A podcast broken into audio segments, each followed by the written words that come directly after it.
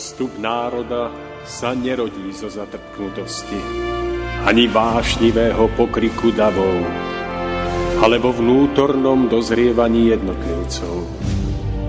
Len ono dokáže vydať plod múdrosti a trvalej slobody, premáhajúcej tyraniu spoločenských systémov nad všetkými pôžitkami tiel nad nespútanými rozkošami sveta skvie sa drahokam ľudskej dôstojnosti. Drahokam čistého srdca. Úcta, láska, pokora, odvaha sú cestou k cieľu, ktorý hľadáme. Stojac pred následkami svojich skutkov, kto obstojí.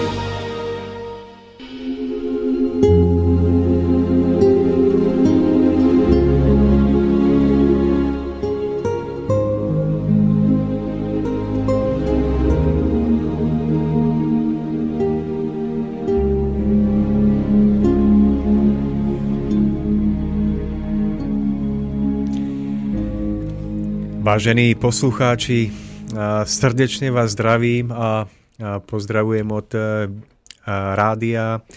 Nepočujem sa, pán Koroni. No my vás počujeme. Áno, počujete ma. Je to Asi vám nejdú slúchadlá. Asi mi nejdú slúchadlá, takže nevadí. Všetkých vás pozdravujem zo Slobodného vysielača. Sme v okamihu, kedy sa nám začína naša relácia Cesta v zostupu. A ja mám veľkú radosť, že po týždni tu môžem opäť sedieť s mojím novým hostom. A týmto hostom je pán Marek Magda. A pán Magda, vítajte v našom štúdiu poprvýkrát. Prajem pekný dobrý večer. Vážení poslucháči, my dnes budeme hovoriť na tému sebestačnosť ako cesta k nezávislosti a slobode duše, ducha a dnes nás teda čaká veľmi zaujímavá téma. Ja sa veľmi teším na to, čo pán Magda bude hovoriť a teším sa na to, že aj vy sa budete môcť zapojiť do našej diskusie tým, že nám zavoláte alebo napíšete na kontaktný mail. Ja hneď v úvode pripomínam, že telefónne číslo ku nám je 048 381 0101 a mailovať nám môžete na studiozavináč slobodný vysielač .sk. Takže tešíme sa na vaše podnety, na vaše prípadné reakcie a ja hneď v úvode, pán Magda, k našej dnešnej téme. My sme v priebehu našich predchádzajúcich relácií, už to bolo dávnejšie, sa zaoberali otázkou, že či je vôbec potrebné aby sa človek žijúci v dnešnej spoločnosti snažil o to nejakým spôsobom sa uvoľniť alebo vyviazať z tých okov, ktoré máme ukované tým, že žijeme ten bežný spoločenský život, že musíme chodiť niekde eh, do práce, do fabriky, že pracujeme za pásom. A kladli sme si tieto otázky, že či je vôbec možné sa z tohoto všetkého nejako vyviazať a žiť v dnešnej dobe, ktorá je dobou viac menej konzumu, taký ten slobodnejší a duchovne naplňujúcejší život. Tak e, vy ste človek, ktorý sa snaží o hospodárenie. Viem o tom, že máte e, doma koníky, máte krahu, kozy, staráte sa o ne a že viete o tejto téme viac ako ja, tak aký je váš názor na túto moju prvú otázku? Eh, tak ešte raz dobrý večer a eh, povedal by som k tomu asi toľko, že sa tu eh, asi nebudeme rozprávať o sebestačnosti takého typu, keď človek odíde úplne na samotu niekde do lesa a chce si vyrobiť, dopestovať, dochovať a všetko úplne, úplne sám, odstrihnúť sa od elektrickej energie, od všetkých vecí, čo dnes človek užíva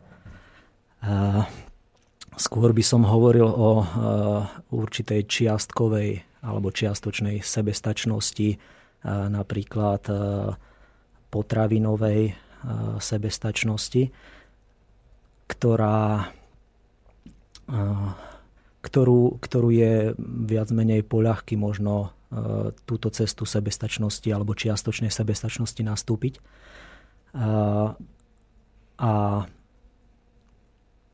táto sebestačnosť, ja si ju predstavujem takým spôsobom, že by mohla nastať hlavne v určitých väčších, či už väčších alebo menších spoločenstvách, či už nejaké komunity, dediny, snaď národ – kedy každý človek je schopný byť sebestačný v rámci určitej svojej dielčej malej činnosti a tu vie, ňou vie byť on sebestačný a zároveň poslúžiť druhým ľuďom alebo niekomu v tej danej komunite a zároveň užívať užívať eh, služby tých druhých ľudí, čo si on nevie napríklad dopestovať, vyrobiť, ukovať, čokoľvek.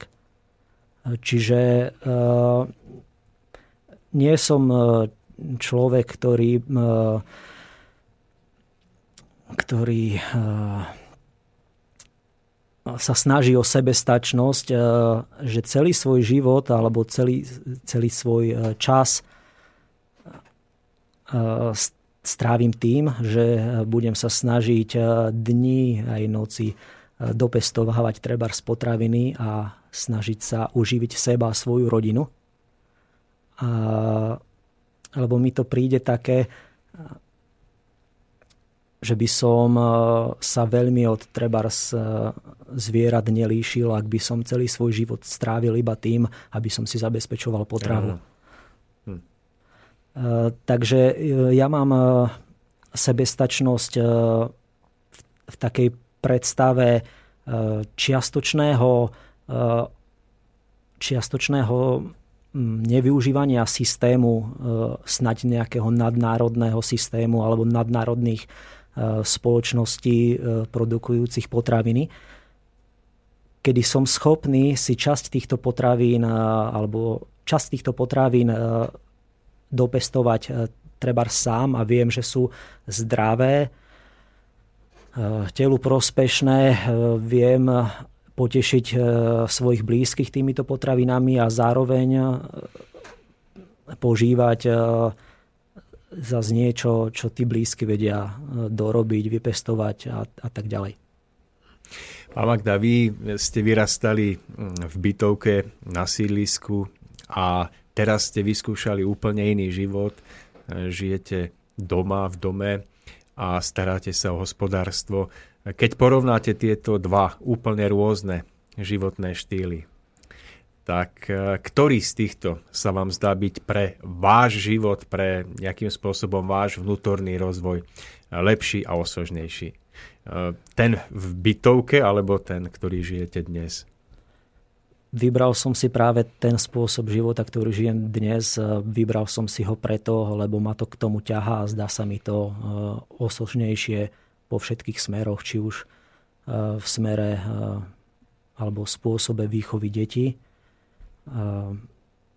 spôsobe, že som schopný si časť treba z potravín dopestovať a viem, že sú zdravé. A tak. Hm.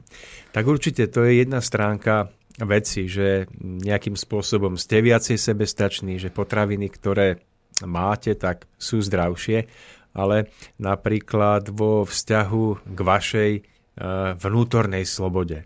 Že ako ste prežívali vy svoj život, keď ste žili na sídlisku, niekde byt, medzi bytovkami a keď prežívate teraz tento život v prírode a ste viacej v kontakte s tými jednotlivými živlami prírody. Vy v tom vnímate nejaký rozdiel? Máte pocit, že tento život, ktorý žijete dnes, vám dáva nejaký väčší rozmer tej duševnej slobody?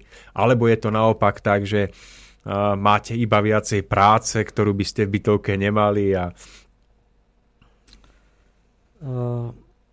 Ja som šťastný, keď žijem práve tento život. Ja keď som bol v bytovke, tak som chodil od jedného okna k druhému a rástli mi tam rohy. Samozrejme, že dalo sa chodiť do prírody a tak ďalej a tak ďalej, ale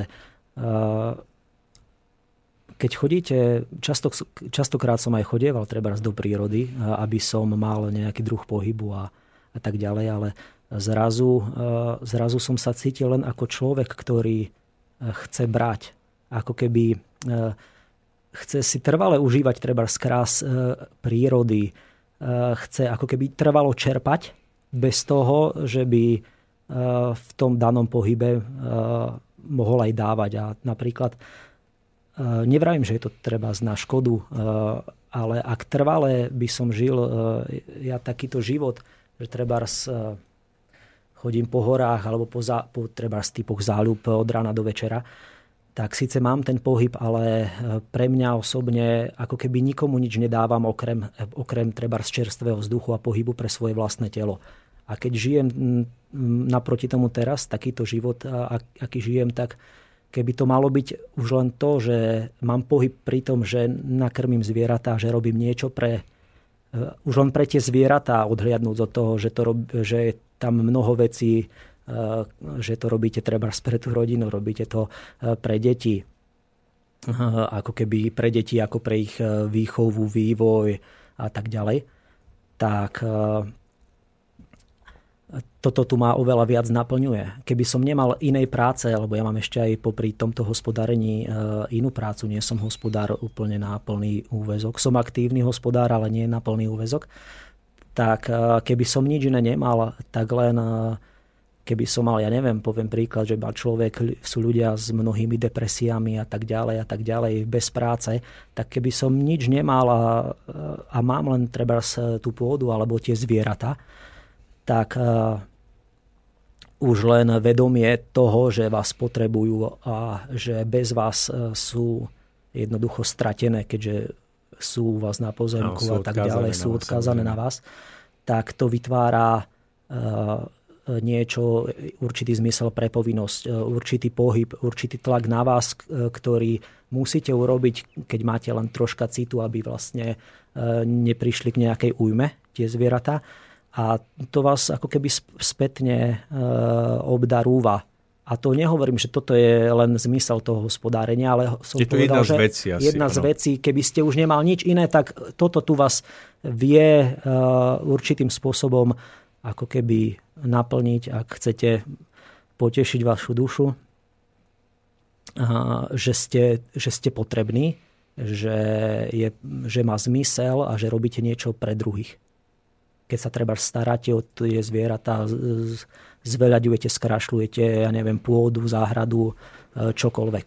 Kdežto, keď chodíte len napríklad, že vytvárate pohyb spôsobom, že chodíte len treba po tej prírode a načerpávate, tak vo mne vždy bol taký pocit, že je to ako keby do nejakej miery z môjho pohľadu premárnený čas, ak by som toto robil stále a trval, alebo stále iba čerpám. Ja chodím čerpať, čerpať, čerpať a nikomu nič nedám v tomto zmysle.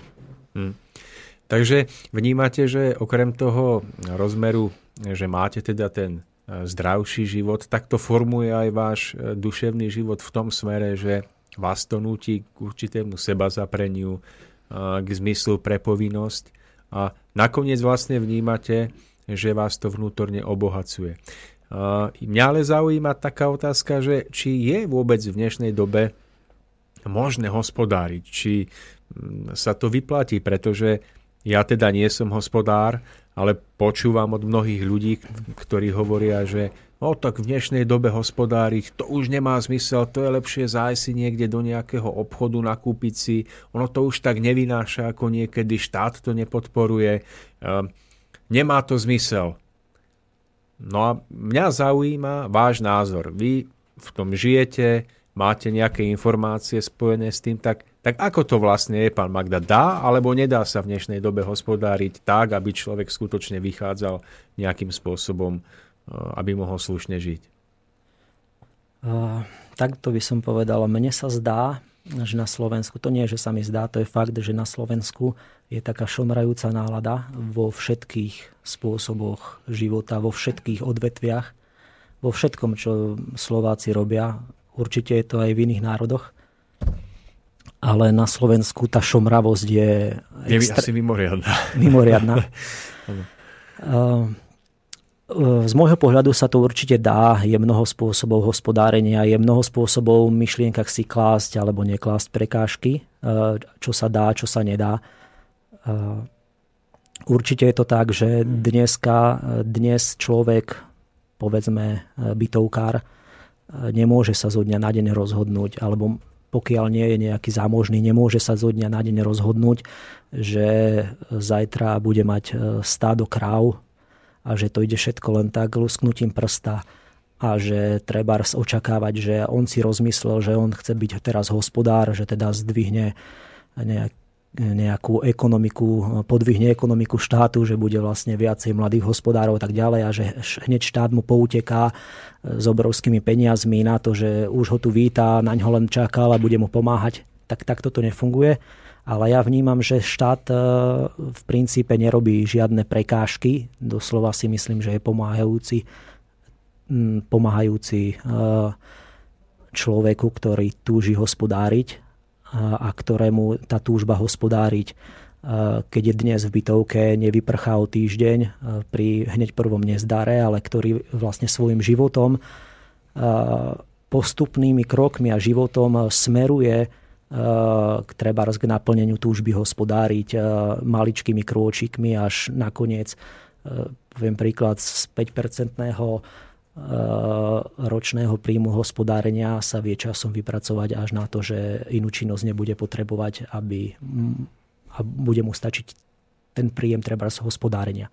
Ja sám nie som, eh, teda ako som povedal, na plný úvezok hospodár. Eh, u mňa je to snať 10 až 20 keby som to vyjadroval v percentách, v, v percentách hmm. ale čo sa týka finančného príjmu, ako čo sa týka vyslovenia ako eur. Ale čo sa týka, e, poviem príklad, času alebo mm, času, e, myšlienok a všetkého, čo tomu venujem, tak som väčší hospodár ako, ako živnostník, ako tú druhú činnosť, ktorú vykonávam. Vy ste spomínali, že štát nie, nie je prekážkou alebo že nekladie také veľké prekážky. Ako to vidíte vy, že vlastne v čom ten štát pomáha, v čom by mohol možno že pomôcť ešte viac, aby ľudia mali väčšiu ochotu pustiť sa do hospodárenia? Keby, neviem, či chcete počuť úplne trebárs pri, priame čísla, priame čísla, ako čísla, to funguje. Tak samozrejme, tak... že môžete, ale Dobre. nie je to nutné, samozrejme je to na vás. Dobre, taká základná podpora štátu je, sú priame platby na plochu a na, na pôdu. Tým, že je cena potravín z môjho pohľadu hodne stlačená nízko, tak na to, aby hospodár vyžil, aby vlastne svoju produkciu predal a z toho vedel vyžiť, by mu to nepokry, nepokrylo tie náklady a tak ďalej. A, takže štát pomáha, e, taká asi najvýznamnejšia podpora sú priame platby. V mojom okrese záleží to od nadmorskej výšky, ale v mojom okres, okrese sú priame platby e, vo výške približne 300 eur na 1 hektár pôdy. Hmm. Potom, sú tam, potom sú tam platby na zvieratá, Tie sú rôzne podľa toho, či máte, tam je to na dobyčiu jednotku, to sa preratáva koeficientom, treba z koza je, ja neviem, 0,15 dobyčie jednotky a, a tak ďalej. Takže na, dobyč, na dobyčiu jednotky sú platby a, a potom sú určité projektové ešte opatrenia. Toto hovoril som neprojektové, ktoré automaticky ako niečo chcete alebo e, zaverifikujete treba z nejakú pôdu a splníte nejaké minimálne požiadavky, tak tie peniaze máte potom sú potom tie ešte projektové opatrenia, ako aj teraz e, rôzne, treba aj ten mladý a malý farmár, ktoré, ktoré vyšli, alebo malý má ešte len výsť. Takže podpora je rôzna, z môjho pohľadu dostatočná, z pohľadu šomrajúcich ľudí nedostatočná, lebo v Rakúsku a v Nemecku sa dáva o čosi viac. Eh, poznám mnoho hospodárov, ktorí vlastne nemajú žiadny záujem o túto podporu, napriek tomu hospodária, eh, ak to poviem, eh, ako sa im darí, sú vysmiatí, sú šťastní, sú spokojní, nežiadajú nič od štátu, nemusia tým pádom žiadne povinnosti voči štátu plniť, lebo to samozrejme obnáša, že ak chcete nejaké peniaze, niečo musíte plniť, nejaké podmienky, na základe ktorých tie peniaze vlastne dostanete. Čiže vy dopredu viete, že dostanem ich vtedy, ak splním to a to, pokiaľ nie som lenivý a schopný to splniť, tak do toho idem, splním, peniaze dostanem. Pokiaľ to nechcem, nemusím do toho ísť. Peniaze nedostanem, nikto ma nešikanuje, nikto, štát vlastne nezaujímate, pokiaľ ako keby som povedal, že farmárčite v úvodzovkách na čierno, že nemáte všetko registrované, o vás sa nikto nezaujíma, nie je to v nejakom trestnom, nie je to nejaký trestný zákon alebo niečo také, že by vás tu obháňali. A čo sa týka napríklad, ak by som to porovnával hospodárenia, ja neviem, za socializmu, aj keď ja nepamätám túto dobu ako osobne, ale e, s známymi, s ktorými som v rozhovoroch častých a sú hospodári a hospodárili už v socializme, tak e, sa to oplatí o mnoho, mnoho viac, ako sa to uplatilo vtedy, keď porovnám vstup, e, vstup, to znamená, koľko eur dám treba na krmivo pre tie dané zvieratá a čo z toho viem dostať, aké sú podpory. Čiže je to, je to mnohonásobne, sa to oplatí viac, takže ak sa to oplatilo vtedy, oplatí sa to aj teraz, záleží od toho. E, samozrejme si človek musí e, vykasať rukávy a e, je to práca, ktorá snáď ako aj každá iná, ale ktorá nejakým ako ženštilým alebo šomrajúcim nepraje. Rozumiem. Pán Magda, hospodárenie a voľný čas. Ako vy vnímate svoj voľný čas, odkedy ste začali hospodáriť? Ehm, čo to všetko obnáša, čo sa týka vášho času, vašich záľub alebo vašich koničkov? Máte ešte na to vôbec čas? Má hospodár nejaký výhľad na to, že okrem hospodárenia ešte bude môcť robiť aj niečo iné?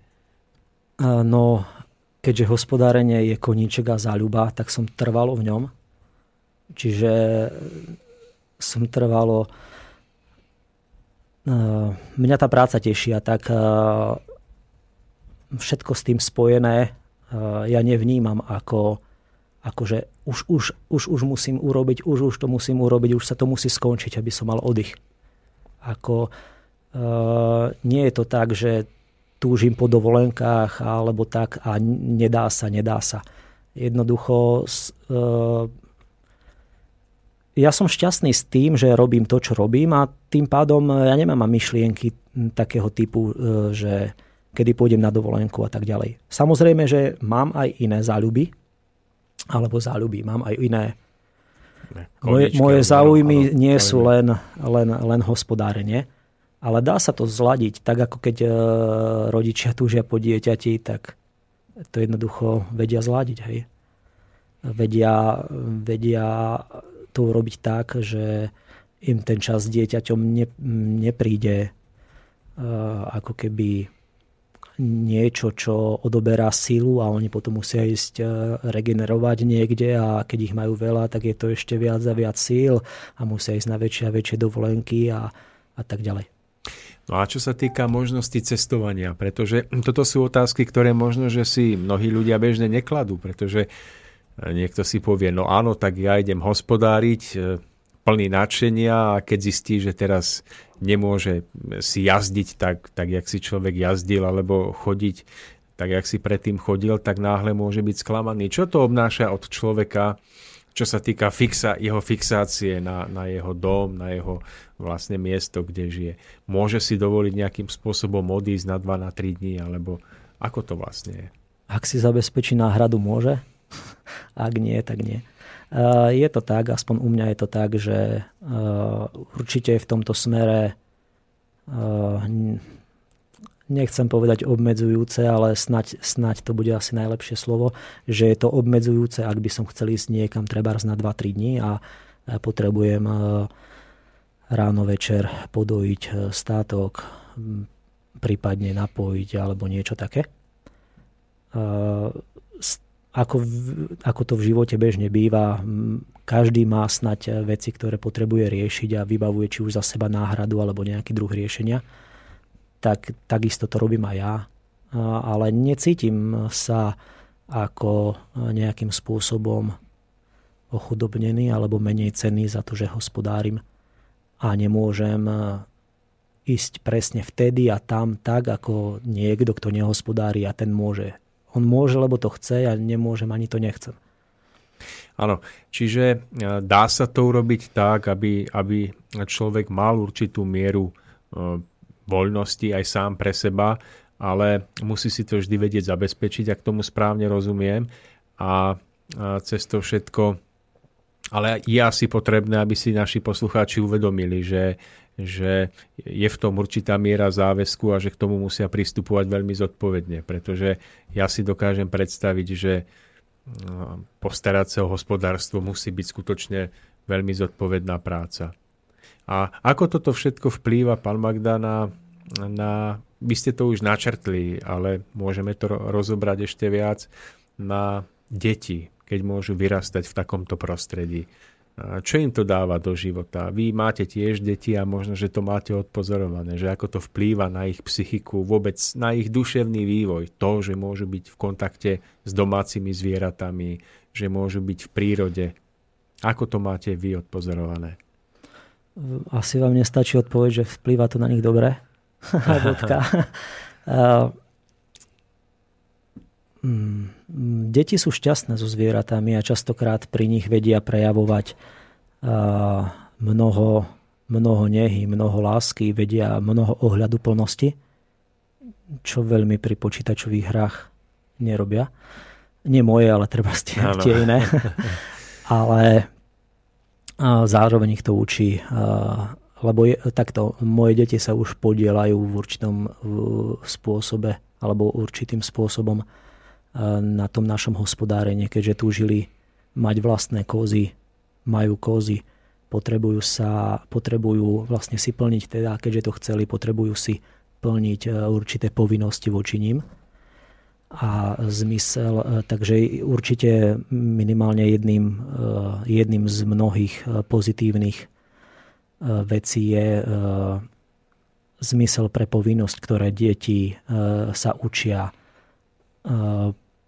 pri tom, že treba sa zvieratá potrebujú nakrmiť, potrebujú určitú opateru. Tá opatera nemôže byť, že dnes áno, zajtra áno, týždeň nie, ale je trvalá, stála. Oni mm, sa vlastne týmto učia určitým povinnostiam, určite sa musia tiež premáhať, prekonávať dnes bolo minus 20, večer krmili, keďže ja som išiel do vysielača deti. A nikdy sa mi ešte nestalo, že by to robili s takým premáhaním, alebo že by to bolo tak, že, že by sa netešili. Vždy sa tešia na to. Že je to vlastne dáva im to mnoho radostí, lebo pri tom krmení ich, ja neviem, hladkajú, sú proste s nimi a teší ich to. Myslím si, že to veľmi dobre vplýva na deti pobyt so zvieratami, či už, či už vidia treba z rodičov, ako sa k tým zvieratám chovajú, čo si môžu, čo si nemôžu dovoliť. Nie je to zas tak, že ako treba s, domácimi psami u niektorých ľudí, že treba tie deti vedia, že nemôžu byť príliš príliš, eh, mm, ako to povedať, meké alebo príliš jemné alebo prehnanie precitlivelo eh, jemné a toto, toto pri, pri zvieratách nie je možné. Napríklad eh, pri, pri tom, ako deti sa starajú treba o kone a tá starostlivosť o kone, následné jazdenie neznesie to nejakú prehnanú e, precitlivosť alebo rozmaznanosť a vedia, že niekde musia pritlačiť, niekde zás musia ubrať a byť ohľaduplný. Čiže minimálne to, čo som spomenul, je mnoho pozitívneho a úplne iného druhu ako, ako pri počítačových hrách. Keď vás tak počúvam, tak si stále viacej a viacej uvedomujem, že my keď sa pozeráme na, na naše deti a vôbec na mládež ako takú, tak vidíme mnoho patologických javov, že tie deti sú niekedy agresívne alebo práve naopak úplne lenivé a že um, potom to riešime nejakým spôsobom u lekára alebo vyhľadávame nejakú inú pomoc. A mne sa stále viacej a viacej zdá, že mnohým týmto deťom iba jednoducho chýba úplne prirodzený spôsob života. A mnohé z tých patologických javov by sa tým vyriešili doslova sami od seba zo dňa na deň. Že ja mám dceru a ona videla na jednej návšteve u jedného nášho známeho zajačika. Takého malého, ktorý moc nevyrastie. A tak si ho veľmi oblúbila, že ona od neho nechcela odísť. A keď už napokon odišla do, domov, sme sa vrátili, plakala, že ona si veľmi žela mať takého zajačika doma. To pre mňa bolo, pán Magda, ja som bytovkový odchov, nepredstaviteľné, že mať doma zajačika v tom našom malom byte. Ale keď som videl, ako veľmi si to želá, tak si vravím, tak toho zajačika si teda kúpime. A my sme to aj spravili, máme ho doma, je biely ako, ako, ako snehová vločka s modrými očami a je veľmi milý. No a čo tým všetkým chcem povedať? Uh, vidím za tie asi 3 alebo 4 mesiace, čo ho máme, ako veľmi to pozitívne zapôsobilo na, na povahu tejto našej céry. Že tým, ako sa stará o živú bytosť, o toho zajačika, tak je, aspoň tak sa mi zdá, jemnejšia. Dá sa jej skôr dohovoriť, dá sa skôr vychovávať, než tomu bolo predtým. A pre mňa je toto úžasné a veľké poznanie a ja sa vás preto tak nejako dotieravo pýtam stále na ten vplyv hospodárenia na naše deti, pretože pre mňa bol tento zážitok veľkou skúsenosťou. A keď si predstavím, že také dieťa v dome má viac než toho jedného malého zajačika v klietke, že naozaj môže byť v kontakte s koňmi, s kozami, s obsíkom a, a tak ďalej, že ten blahodár, blahodárny vplyv na dušu dieťaťa musí byť potom o to viacej znásobený. A že naozaj my potom, ak toto by sme dokázali dať našim deťom, ten prirodzenejší spôsob života, tak by sme mnohé a mnohé problémy, ktoré prácne riešime a, ani ich vlastne nedokážeme riešiť, tak by sme akoby odbúrali bez toho, aby sme museli nejakým spôsobom na tie deti kričať alebo byť na ne hrubí. Takže pre mňa je toto veľmi zaujímavé poznanie a ja som napríklad si aj dnes všímal, naše deti boli s vašimi eh, de- deťmi eh, u vás na dome, keď eh, sa mohli korčulovať na klzisku. Tam máte jazero, ktoré zamrzlo a ja som vlastne ani nevedel, že my dnes tie deti máme. Že možno, že naše manželky by povedali niečo iné. ale ja som, ja som si to ani neuvedomil, ale Pán Lajmo, som videl, ja, že ja sú... mám to jazero na čierno. to ste ja nemali to, hovoriť. ja, ja som nechcel povedať, že bolo vaše, ale že bolo pri vašom dome. Takže, že napríklad je to drobnosť. Jazero pri dome ktoré vám tam zamrzne samočine, za ktoré netreba chodiť platiť, ako platíte, keď idete na ľadovú plochu niekde na štadión. A že tak jednoduchá prírodzená vec, ktorú ponúka príroda vo svojej prírodzenosti, dokáže dať tým deťom náplň na celý deň. A ja som si všimol, že keď sa tie naše deti vrátili, tak boli úžasne naladené. No, takže, vážení poslucháči, ja vlastne aj s pánom Magdom o tom hovorím aj preto, že snažíme sa znovu oživiť vzťah človeka k prirodzenému spôsobu života, pretože ono sa to potom skutočne prejavuje nie len na tom, že máme navonok zdravší spôsob života, ale aj na našich dušiach, aj na tých našich deťoch, a prejavuje sa to nakoniec aj na tom, čo ja si myslím, že ten domáci život obnáša, na tej väčšej duchovnej slobode. Lebo ja, pán Magda, keď prídem napríklad ku vám na návštevu, tak mám pocit, že ten môj pobyt v prírode, na tom mieste, ktoré je iné než paneláková džungla, že sa mi o mnoho ľahšie duchovne dýcha že mi prichádzajú úplne iné nápady a myšlienky na život, na riešenie životných situácií alebo nejakých ťažkostí. A stále viacej a viacej sa mi zdá, že toto je jedna z veľmi dôležitých súčastí duchovného vzostupu človeka. Ten prirodzenejší život, ktorý je každodenné žitý. Že jedna stránka je vedieť si prečítať v knihe nejakú múdru myšlienku a spracovávať ju v sebe.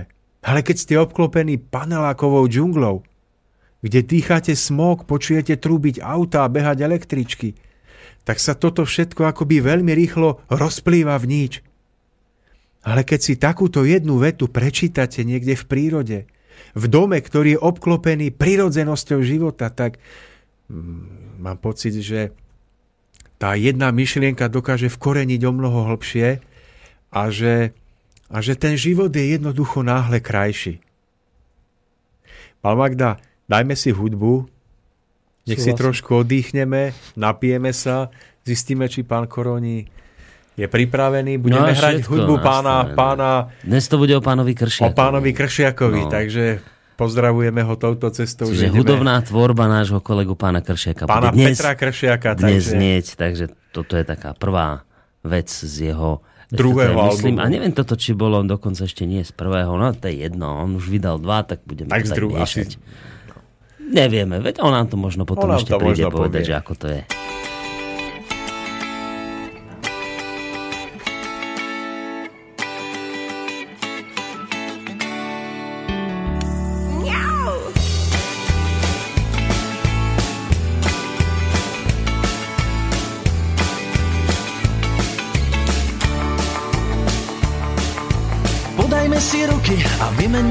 Vymeňme úsmevy. Možno dnes či zajtra budeme už dospelí.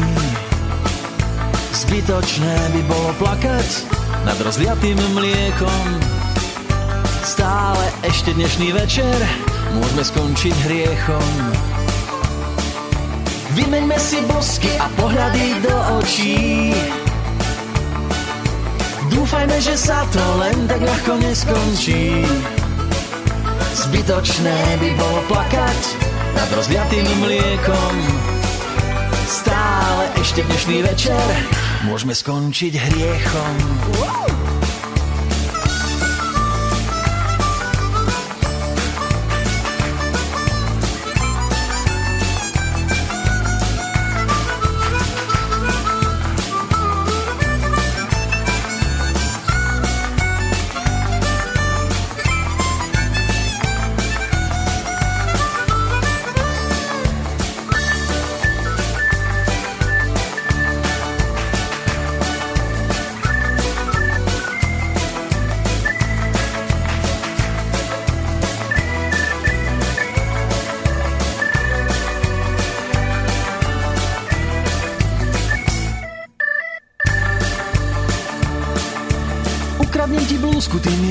Roztrapatíš vlasy. Vidíme len seba, tak prečo je to asi? Nebudeme musieť plakať nad rozliatým mliekom. Tento krásny večer skončili sme hriechom. Nebudeme musieť plakať nad rozliatým mliekom. Tento krásny večer skončili sme hriechom.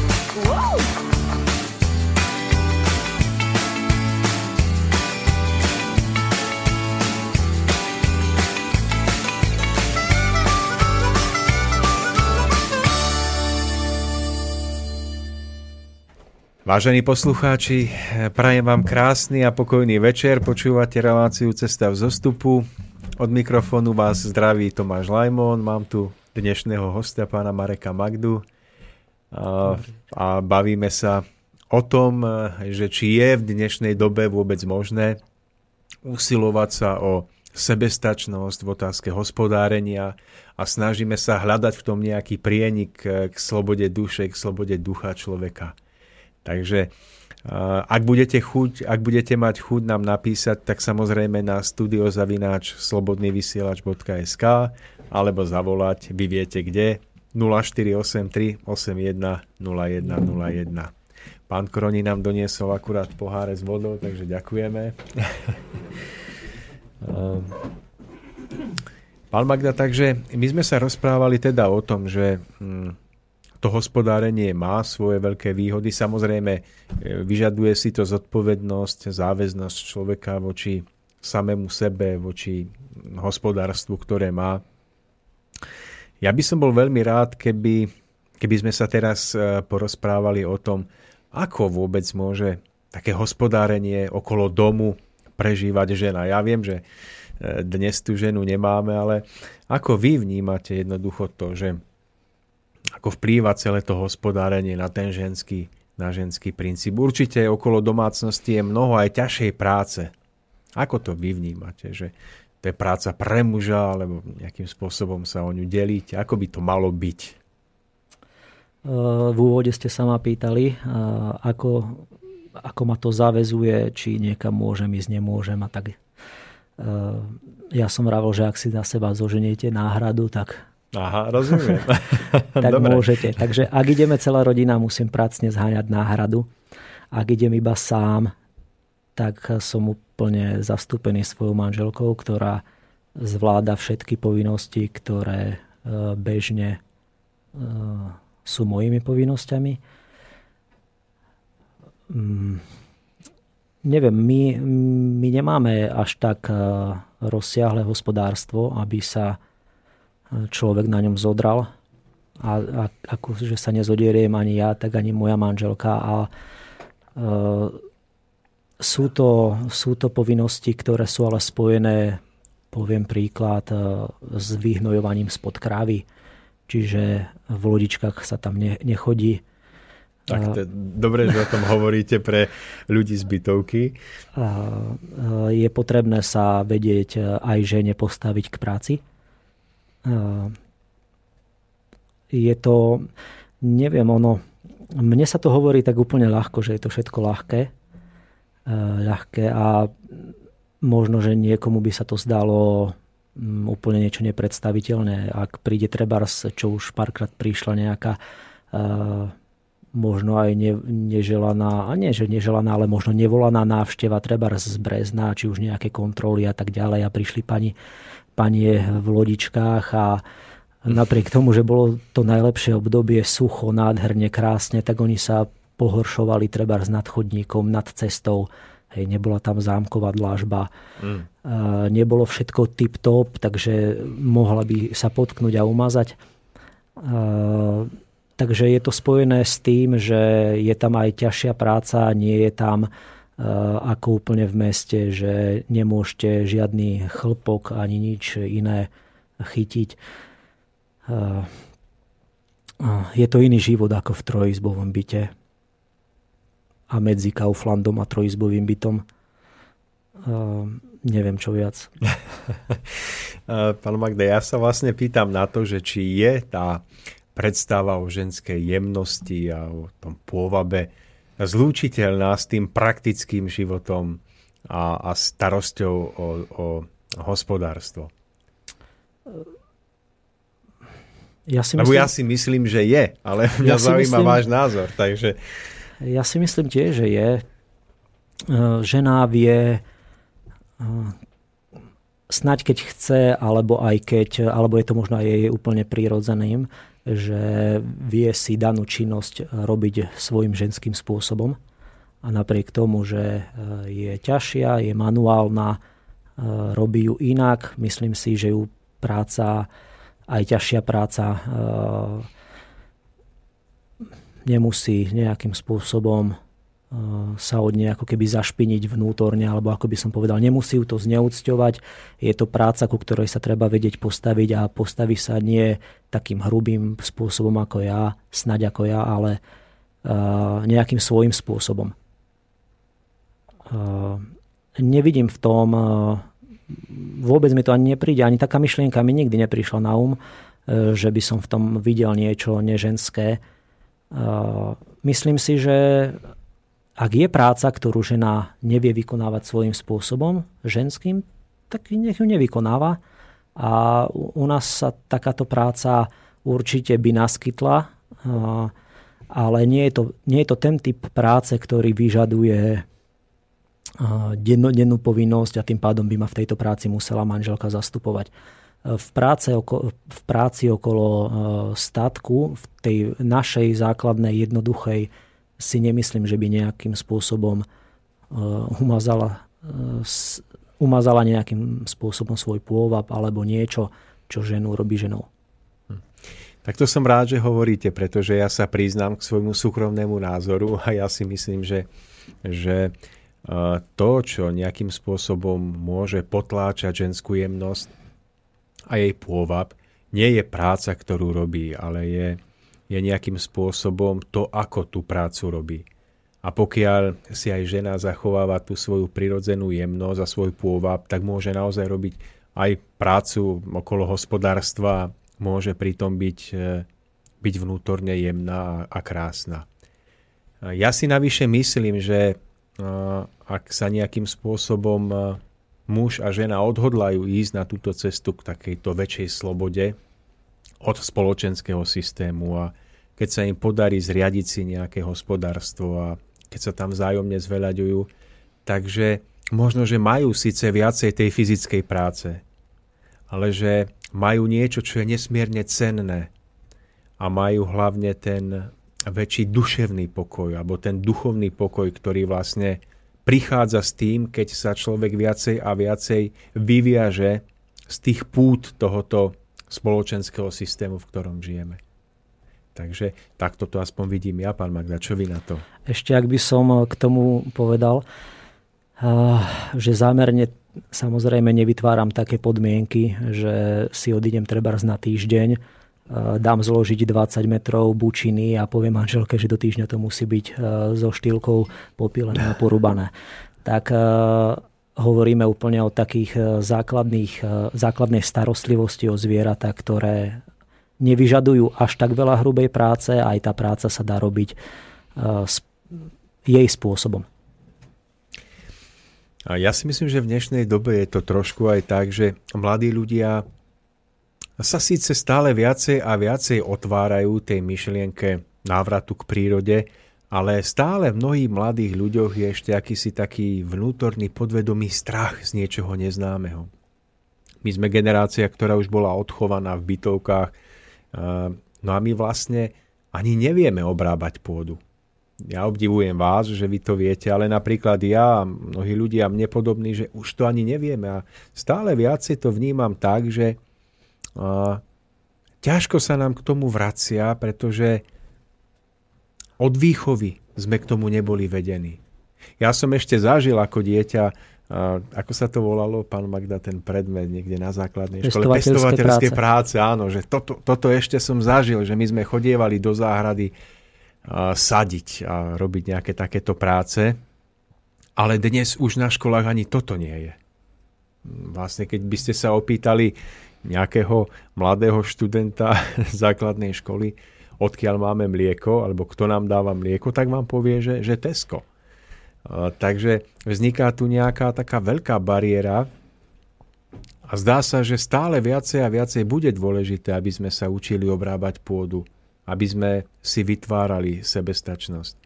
Ako vy vidíte, pán Magda, budúcnosť našich mladých spolubratov a spoludruhov v tejto veci? Nejakým spôsobom, čo môžeme robiť preto, aby mladí ľudia sa viacej zaujímali o pôdu, obrábanie pôdy a tým si vytvárali takú sebestačnosť?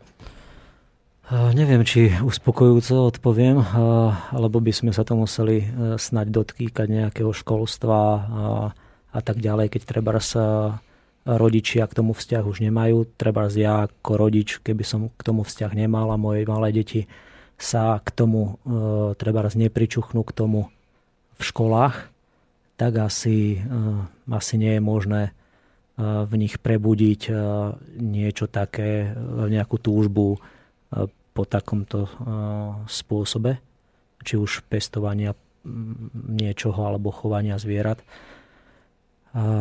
Tak neviem, ako vám odpoviem na túto otázku. Ja sám som prežil 20 rokov v Poprade, v byte v trojizbovom, asi pol kilometra od nás boli kone, boli tam e, množstvo, množstvo koní, jazdecké krúžky, kluby a tak ďalej a ja som o to nemal ani najmenší záujem v tom čase. Až prišlo, neviem, mal som 20-21 rokov, zrazu som sa dostal ku koňom 150 km alebo 100, 20 kilometrov od miesta bydliska, mal som ich pol kilometra a tam sa mi to tak nesmierne zapáčilo, že odvtedy ma to už ako keby neopustilo. Čiže to, ako sa dostanú dnešní mladí ľudia, uh, na to neviem veľmi dobre odpovedať. Ja viem, že ja som práve nebol ten príklad, uh, taký učebnicový príklad, že takto sa dostanú mladí ľudia k tomu, lebo snáď som mal nejakú vnútornú túžbu, ktorá sa neprejavila um, v tom detskom veku, ale prejavila sa až neskôr.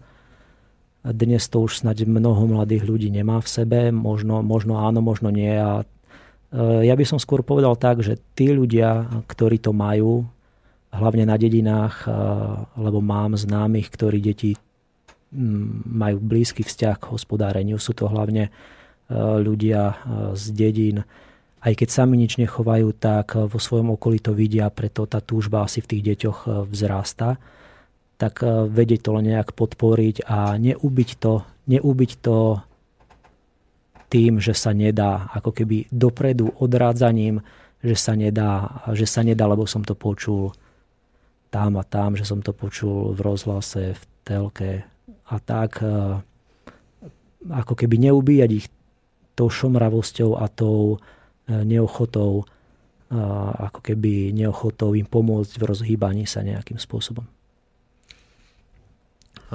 Pán Magda, stále viacej a viacej sa zdá, že bude potrebné, aby sme v sebe začali rozvíjať ten veľký záujem o našu pôdu. Len tu je ten veľký problém, že naša pôda sa nám pod nohami rozpredáva. Patrí už v podstate z väčšej miery zahraničným investorom a dá sa povedať, že ten návrat naspäť k našej pôde bude stále ťažší a ťažší. A ja sa nazdávam, že by bolo veľmi dobré, keby vznikali komunity, keby sa o tom viacej hovorilo, že je nevyhnutné vrátiť sa k pôde a k jej obrábaniu, pretože môže prísť onedlho doba, kedy bude mať e, pôda oveľa väčšiu cenu ako vysokoškolský titul pretože sa ukáže, že človek, ktorý bude mať pôdu, ktorý ju bude vedieť obrábať, bude človekom, ktorý bude môcť prežiť na tejto zemi. Ja si myslím, že ten človek, ktorý chce treba zhospodáriť, si vždy nájde určité cesty k tomu, aby to začal rozvíjať a tie cesty sa mu otvoria aj k tej pôde my nezabezpečíme, aspoň ja nie a mnoho, mnoho z nás tu tiež nie, aby sa menili zákony, ako si to my prajeme. Dnes e, nemyslím si, že väčšina pôdy je, e, je vlastne v cudzích zahraničných rukách. Je tu mnoho pôdy, e, v našich rukách stále si myslím, že vlastne väčšina. Ale nie je to nie je to tej ochoty tých ľudí, treba aj mladých ľudí, aby na tej pôde hospodárili. Ale to je len jeden aspekt. Niektorý vám teraz hneď sa niekto čerti na druhej strane, že ja by som chcela, nemám. V tom chcení treba vytrvať a sú určité, e, určité spôsoby, ako sa dá dostať pôde, k pôde aj inak, treba ako je kúpou, či už prenájom.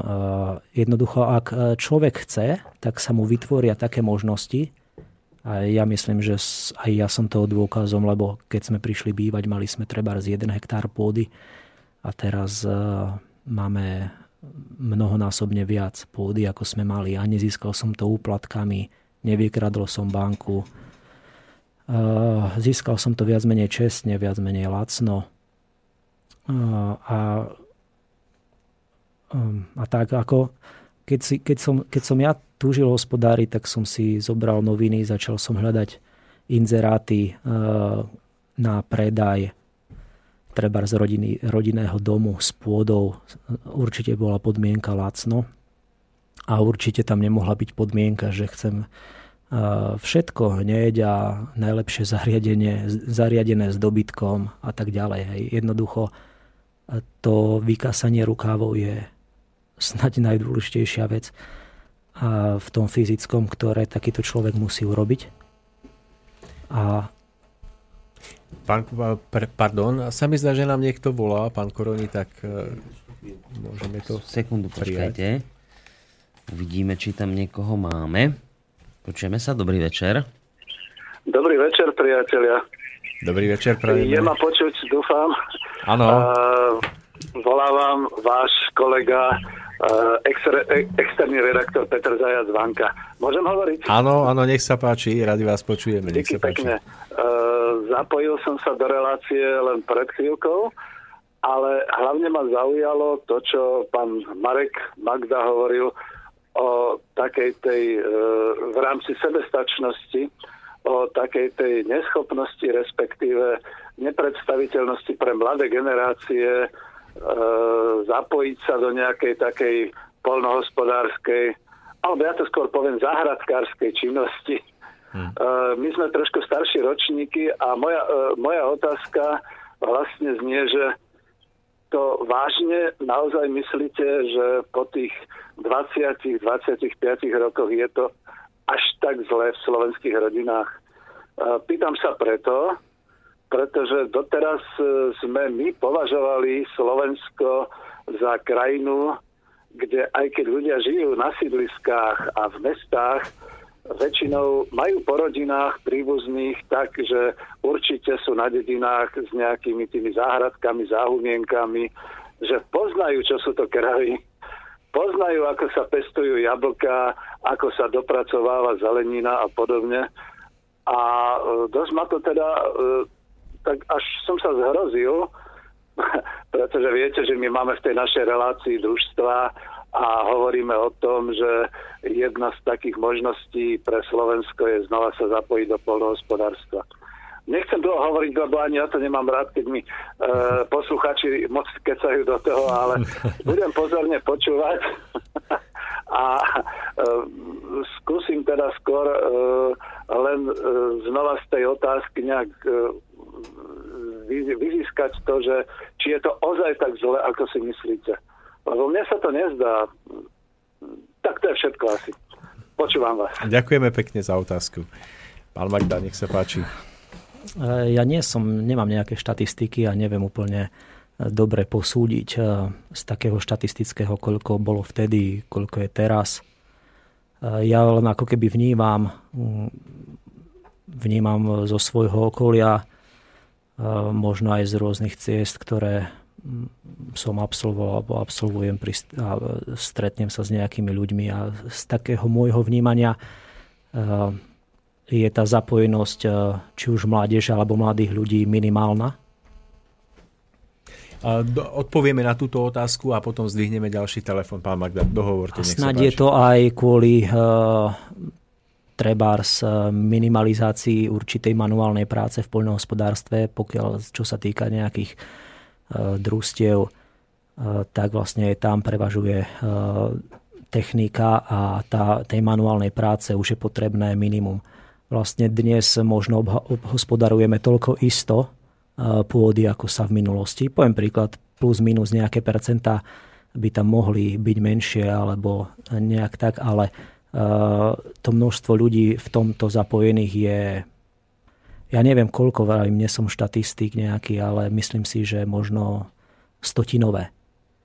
A e, tá, aj tá chýbajúca manuálna práca v poľnohospodárstve vytvorila to vákum, že to už nie je potrebné a dnes je potrebnejšie e, ďaleko niečo iné, si myslia ľudia. Ja preto keď sú napríklad určité štatistiky, koľko bolo koní za bývalého režimu, koľko je dnes, tak je to ak si dobre pamätám, snad nejaké desatinové číslo oproti tomu, ako to bolo v minulosti, takisto snaď pán Vanka by vedel viac, viac povedať k tomu, koľko, by človek, koľko Slovenská republika treba dováža potravín a koľko dovážala predtým, koľko vyváža, ak vyváža, koľko vyvážala predtým. A na tom by videl, že mnoho, mnoho týchto ľudí už sú ako keby preč z tohto odvetvia a tým pádom nemajú záujem, ich deti nemajú záujem a uh,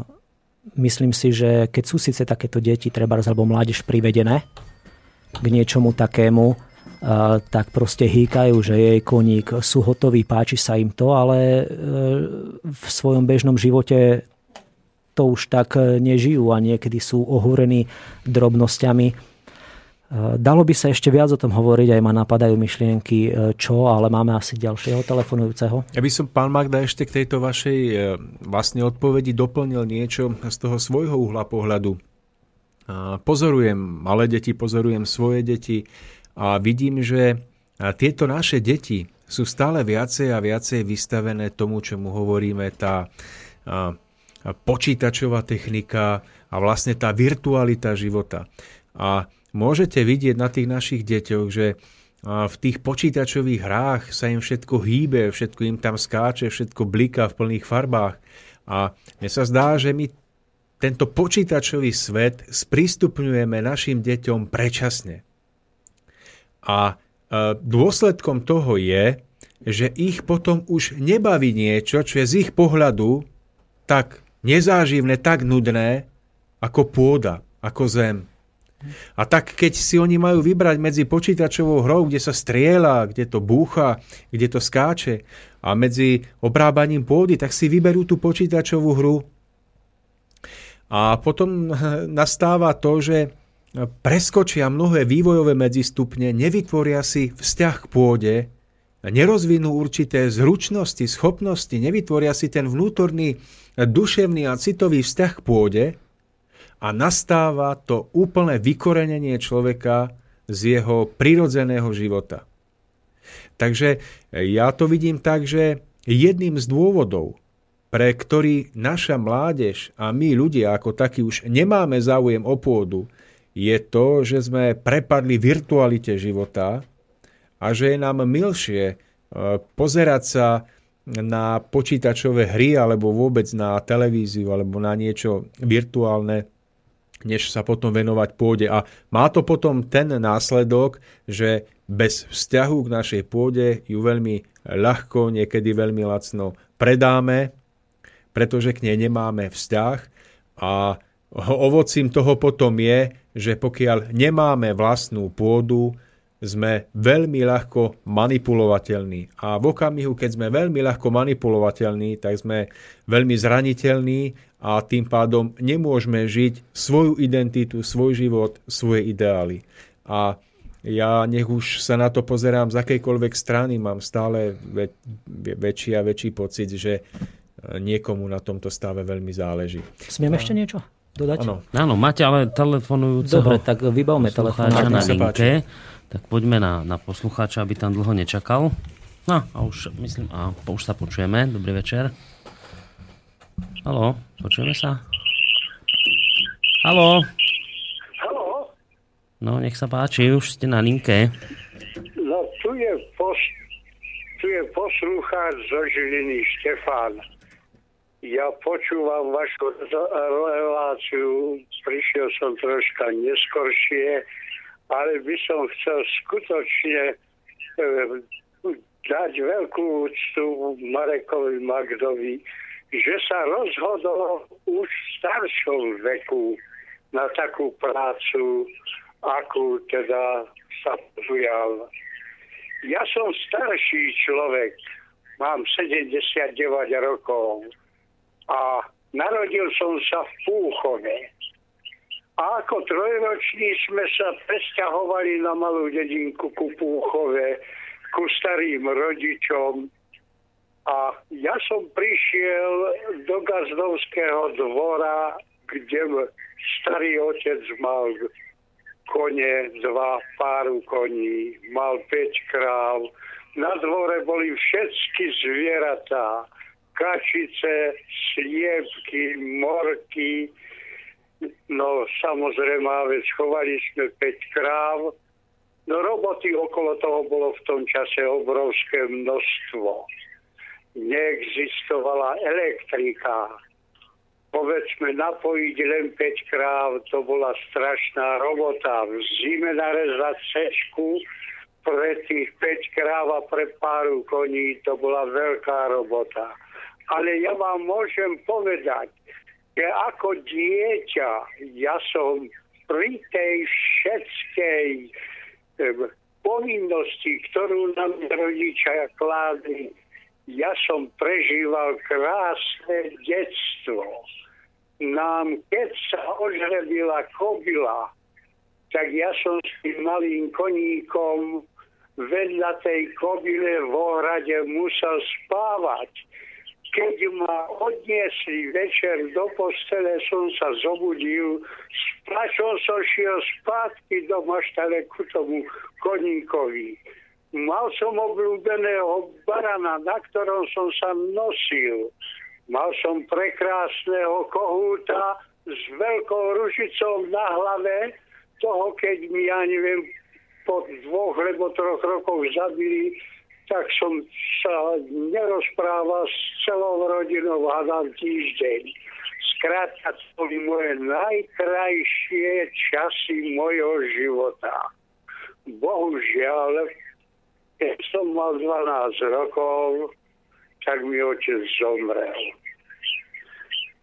To bolo v roku 1950 na tom roku 51 nám spravili úradný výkup, kone, kravy, prasce odišli do družstva. Ja som mal ísť do bani, ale išiel som za elektrikára. Dostal som sa teda do, Ži- e, do severoslovenských elektrární a keď som sa vyučil a vrátil som sa do Žiliny späť, a bola možnosť vstúpiť do zahradkárčenia, tak som bol jeden z prvých zahradkárov a som zahradkárčil a teraz som členom zahradkárskeho svezu doteraz. A ja považujem túto prácu v prírode so zvieratami, rastlinami, stromami, za najkrajšiu prácu vôbec v živote. I keď ako elektrikár som nebol zlým elektrikárom, som eh, bol zamestnaný u závodov silnoprúde elektrotechniky v Prahe. Mal som ocenenie, povedzme, eh, nás tam bolo 3000 montážníkov, ale len asi 60 dali robotickú triedu deviatku. I keď som mal dve maturity, silnoprúdu elektrotechniku a reguláciu a automatizáciu, ostal som stále v robotickej kategórii a pracoval som ako, ako monter, šéf monter, vedúci stavby. I táto práca ma bavila. Skrátka, ale ja som sa naučil zodpovedne pracovať od svojich starých rodičov a od svojich rodičov na polnohospodárstve, na pôde a to sa prenieslo do môjho celého života. A nakoniec, nechcem to zdržovať a vykladať zo svojho života, hovorím, mám 79 rokov ale keby sa dá zopakovať život a v tejto dobe, v ktorej, som, v ktorej sa nachádzam momentálne, nič iné by som si nevybral, ale prácu na polnohospodárstve. Lebo teraz aj táto práca není taká ťažká, ako bola v tých rokoch vojny a po vojne. Teraz je na všetko mechanizácia, elektrika, čerpadla, automatizácia a tak ďalej a tak ďalej. Čiže skutočne by som odporúčal všetkým mladým ľuďom, ktorí sa neboja práce a zodpovednosti, aby nechali tento život unáňaný a netriasli sa či ho niekto z fabriky alebo zo zamestnania vyhodí, ale postavili sa na svoje vlastné nohy a zobrali si pôdu, pracovali tak, ako to spravil Pavel uh, Marek Magda. ešte raz som starší, starší o pána Mareka Marku, ale moja úcta mu patrí. Ďakujem aj vám vo Slobodnom vysielači, že takúto tému ste otvorili a že nabádáte aj mladých ľudí, aby prešli znova na naše pôvodné korene a tak si ako zabezpečovali svoj život bytie. A ešte poviem jednu múdru vetu, že môj otec hovoril, že peniazom treba spraviť len otca a oni sa budú kočiť sami. Môj otec, keď postavil dom, hovorím malej dedinke pri Púchove, na záhrade hektárovej, 1,5 hektárovej záhrade vysadil asi 500 ovocných stromov. Viete, to, aká to bola krása, keď to cez vojnu všetko kvitlo a zarábalo. Ľudia z fabriky každú nedeľu prichádzali a nakupovali od nás jablka, hrušky, slivky. Skrátka, otec len sedel za váhou a inkasoval peniaze. Samozrejme, že o tie stromy sa bolo treba starať. Tak eh, my vám Mama veľmi... zase mala veľa Áno. hydiny, dá len tým fabrikantom, ktorí pri zbrojaríne v Povazkej Bystrici dobre zarábali, všetko kúpili, čo sme na dvore mali. A na, chcem ešte na záver Áno. povedať, keby môj syn to teraz predal, to, čo môj otec vtedy predal za rok, tak je skutočne boháčom.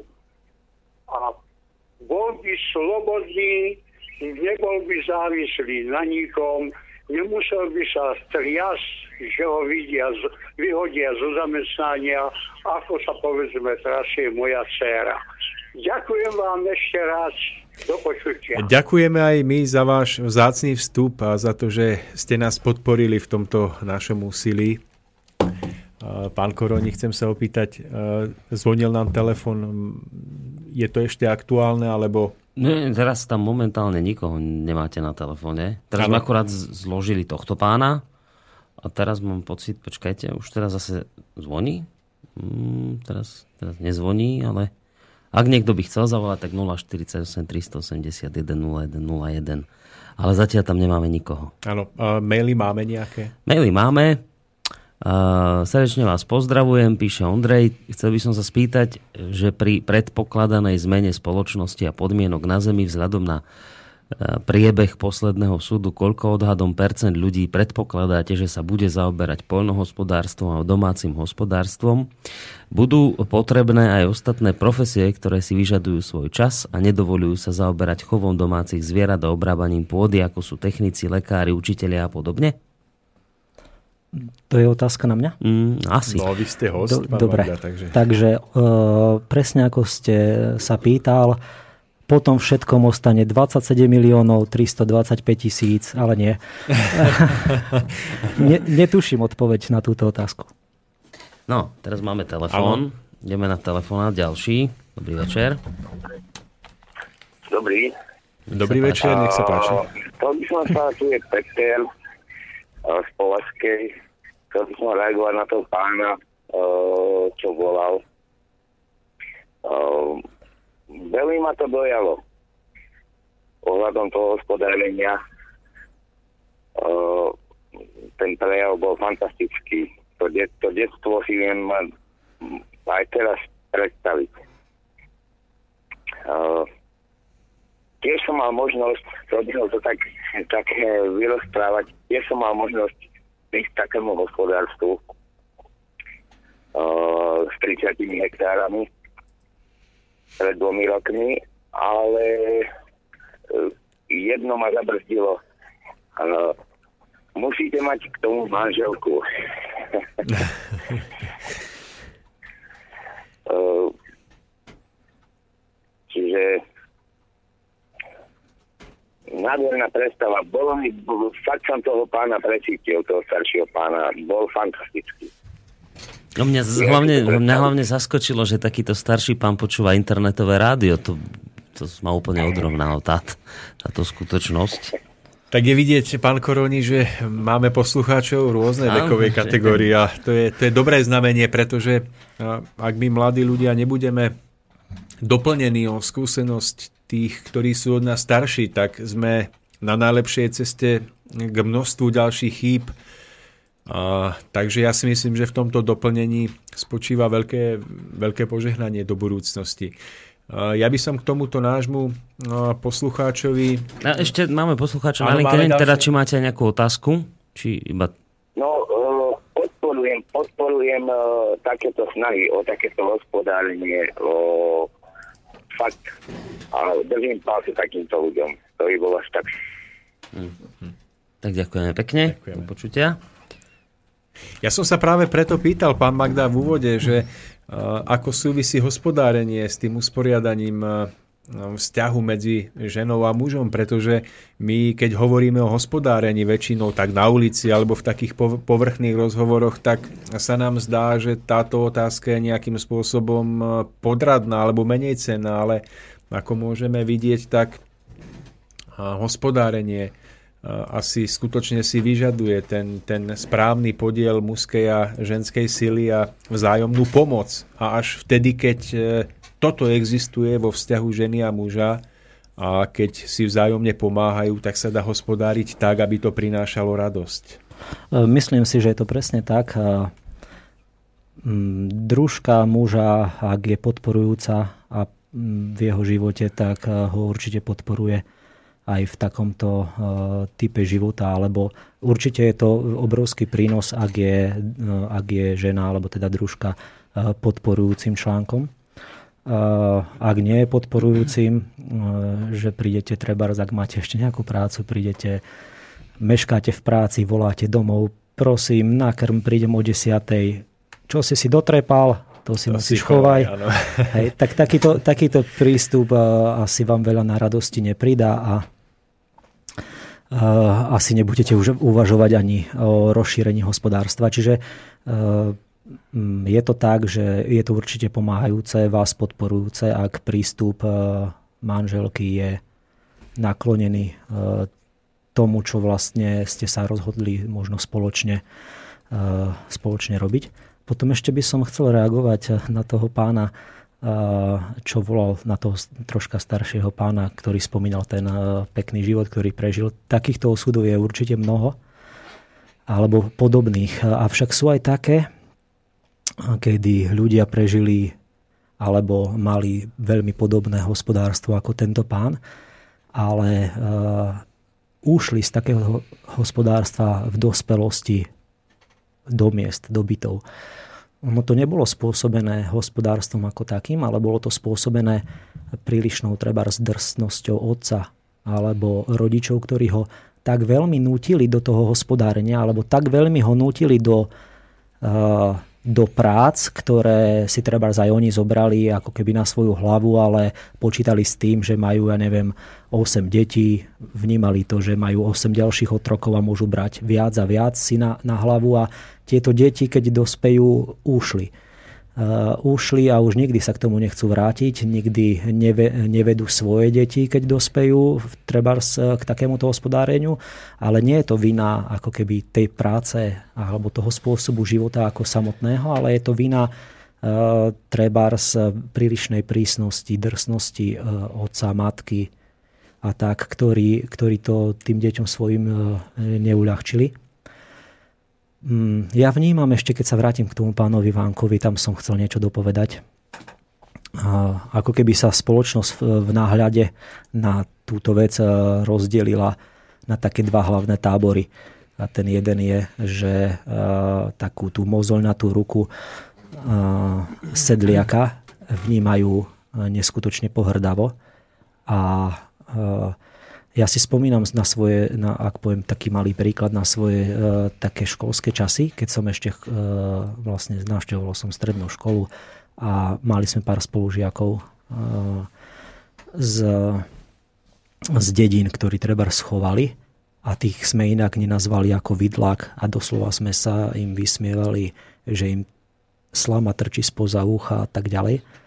A, tak im to určite tiež nepridalo, ale vlastne spoločnosť má častokrát, to je taký jeden extrém, že sa na takéhoto poctivého sedliaka pozera takto pohrdavo a potom je druhý extrém a ten je taký, že ak stretnem niekoho a poviem, že mám kone, tak sú, sú úplne hotoví, sú, sú tak hotoví v tom zmysle, že si, že si predstavujú, že je to niečo až, neviem či povedať posvetné, alebo také, také nadprirodzené, že mám asi tak strašne veľa práce, že, že jednoducho sú z toho až neprimarane úžasnutí.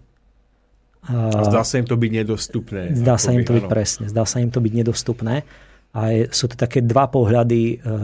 Títo ľudia sú častokrát takí až príliš z môjho pohľadu, ja neviem, ja ich by som ich nazval rozmaznaný, aj keď môž, nechcem sa nikoho dotknúť, ale takže spoločnosť ako keby sa rozdelila, ja vnímam, na také, dva, na také dve veľké skupiny, eh, ktorí vlastne príliš tým opovrhujú a druhá skupina príliš to vidia to ako nedosiahnutelná výška alebo nedosiahnutelná eh, Meta, meta obrovská, až nepredstaviteľná práca, nezvládnutelná práca a tak ďalej. A nie je to tak, je to, je to zvládnutelné. Určite treba mať na to diel odvahy, diel niečoho uh, takého možno zdravého sebavedomia alebo zdravej odvahy v tom zmysle, že uh, keď sa do toho pustím, tak, tak to zvládnem.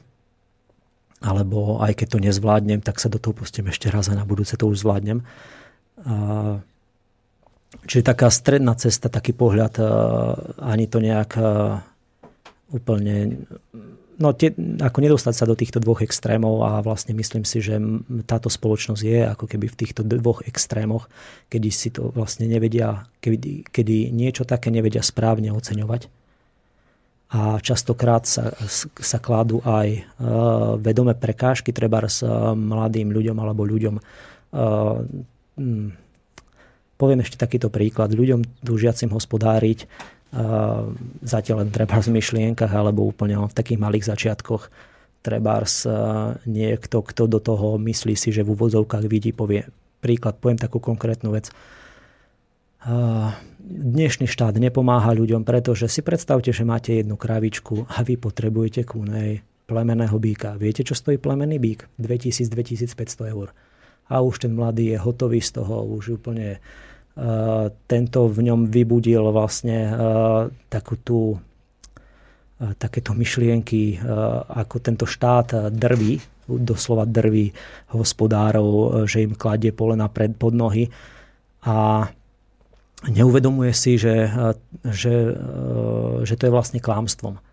Hej, teraz určite niektorí môžu búchať, veď to, veď to je pravda, to je pravda. No len ono to nie je pravda. Ona je pravda, hm, troška iná. Ona pravda je, e, ja by som s týmto tvrdením, že človek potrebuje plemenného býka e, ku kráve a bude ho to stáť 2000 až 2000 eur, 2500 e, eur súhlasil len v prípade, ak by treba dotyčný súhlasil, že 2 plus 2 sa rovná 5. Hej, ak nesúhlasí, ani ja nesúhlasím, pretože pravda je taká, že vy potrebujete nepotrebujete vlastniť, potrebujete kravu pripustiť plemeným bíkom. A, na to, a keď to poviete takto a zistíte, že možnosť pripúšťania je aj insemináciou napríklad, a inseminácia stojí 20 eur, tak zrazu sa vám tento obraz úplne rozostrie a zistíte, že že veď predsa nepotrebujem kupovať býka za 2500, keď mi stačí inseminovať za 20. Čiže tá prvá informácia, viem, že takých informácií je spústu, to nie je len táto jedna, je, je ich množstvo a tieto informácie uh, od ľudí, ktorí sú v úvodzovkách pomocníci, uh, takýmto ľuďom uh, nepridajú na odvahe, uh, veľmi ich úplne uzemia, uzemnia, zabrzdia, uh, a tak. Snad som povedal uh, dobrý ja príklad a zrozumiteľný. No ja som mu porozumel, tak asi áno.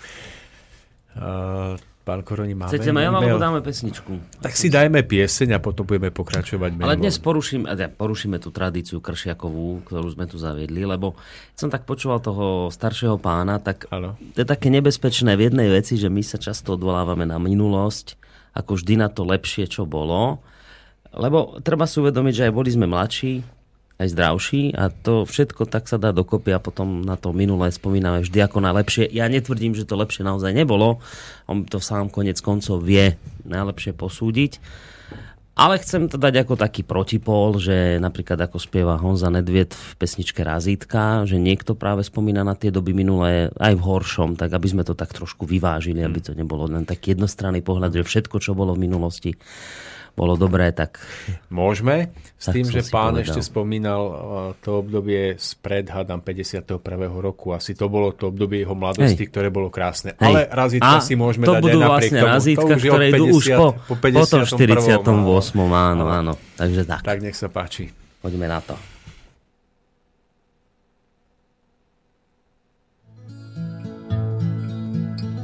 Nikdy nežil jsem moc pěkně hříchu mám, že kdybych spočítat je chtěl, sčítal bych možná i pár dnů. Mý generaci zpíval God, nás to byl na hranicích plot, přes který všechno přišlo později o pár let. Beatles už slyšel celý svět, nám samý pochod hlavy plet a vlasy rozkazem jsme měli jak do písk.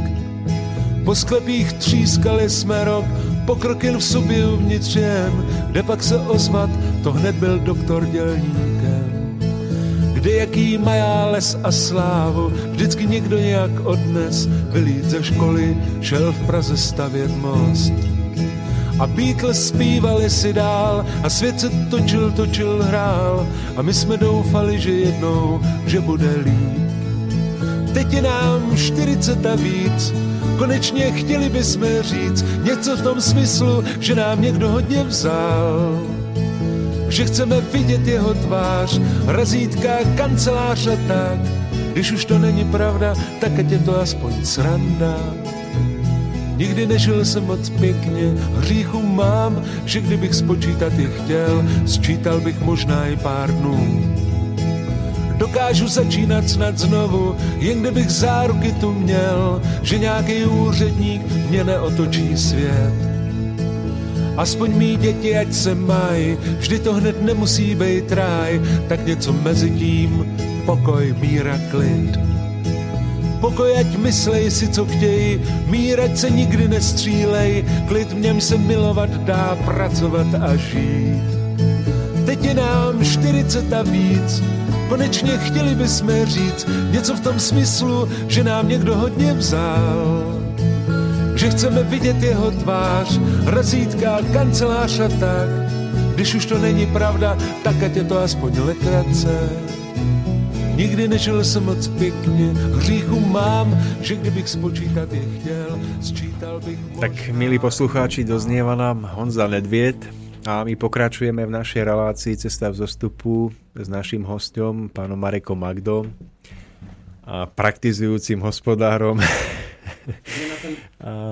Ideme na ten mail? A my ideme, áno, čítať ďalší No, mail, dobre, ktorý tak nám prišiel do... Máme tu od stránky. pána Vanku práve mail. Áno, nech sa páči. E, Ešte raz, pán Magda, stále sa mi vidí, že hovoríte viac zo svojho pocitového presvedčenia. Tu nejde o štatistiky, lebo to by sme sa dostali inám do inej kategórie sebestačnosti.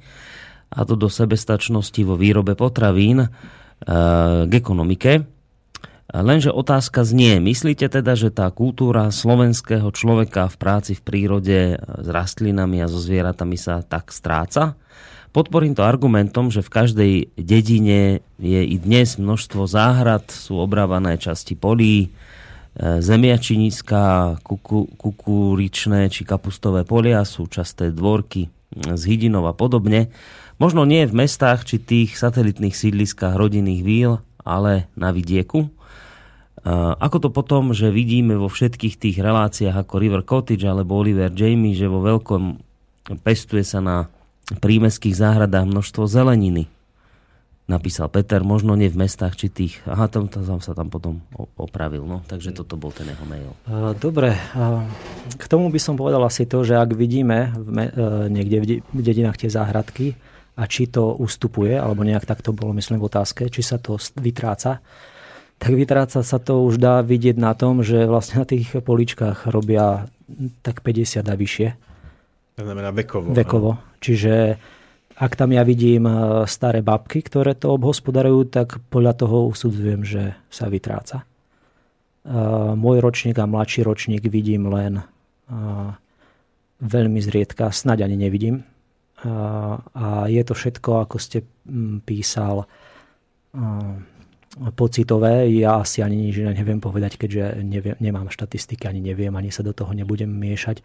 Čiže je to o mojom vnímaní, ako to je.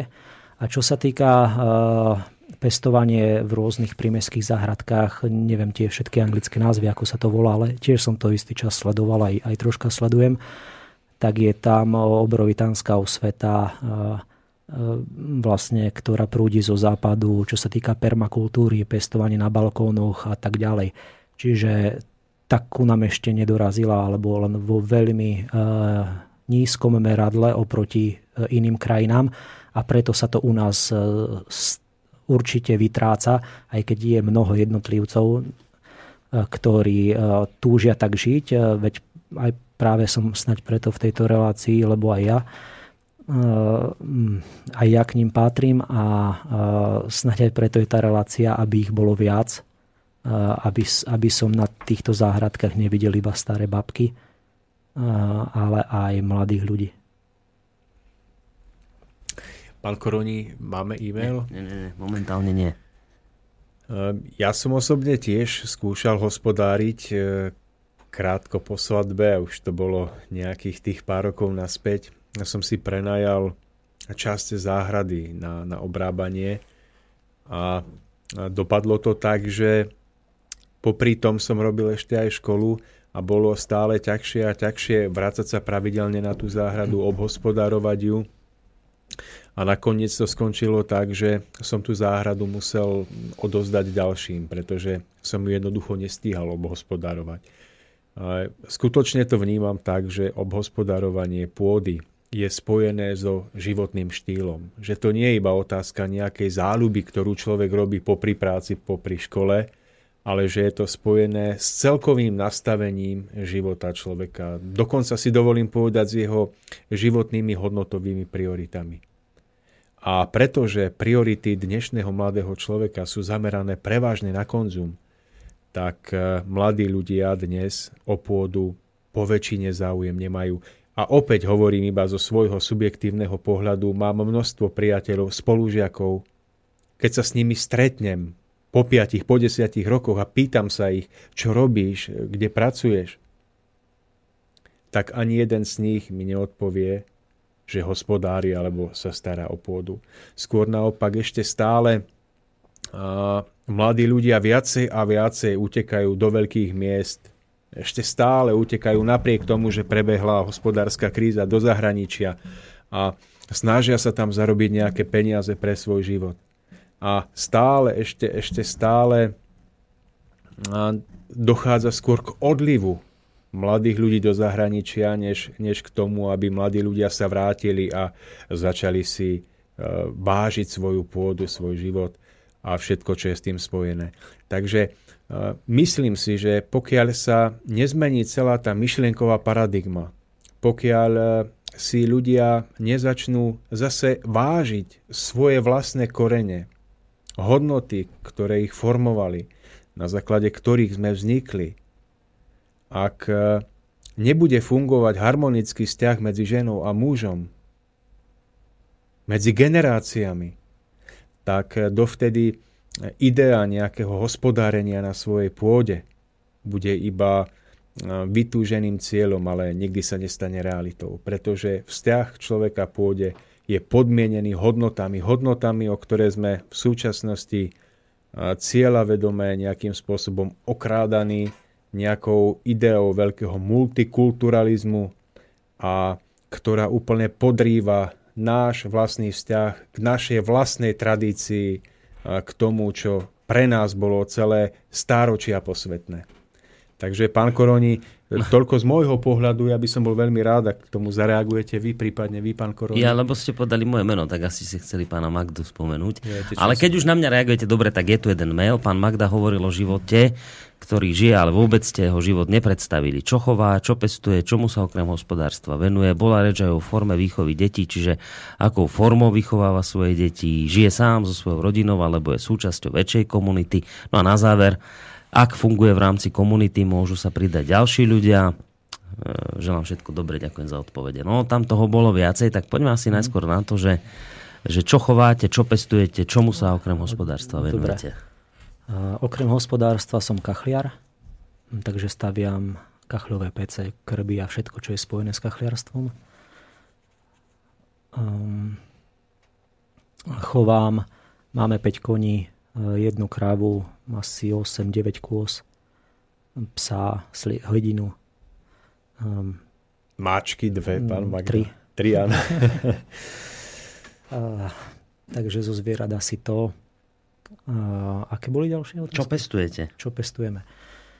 Uh, um, ja, my sme skôr zameraní na tú živočíšnu produkciu, čiže vlastne uh, pestujeme len to, čo bežne ľudia pestujú v záhradkách e, v rámci e, našej spotreby.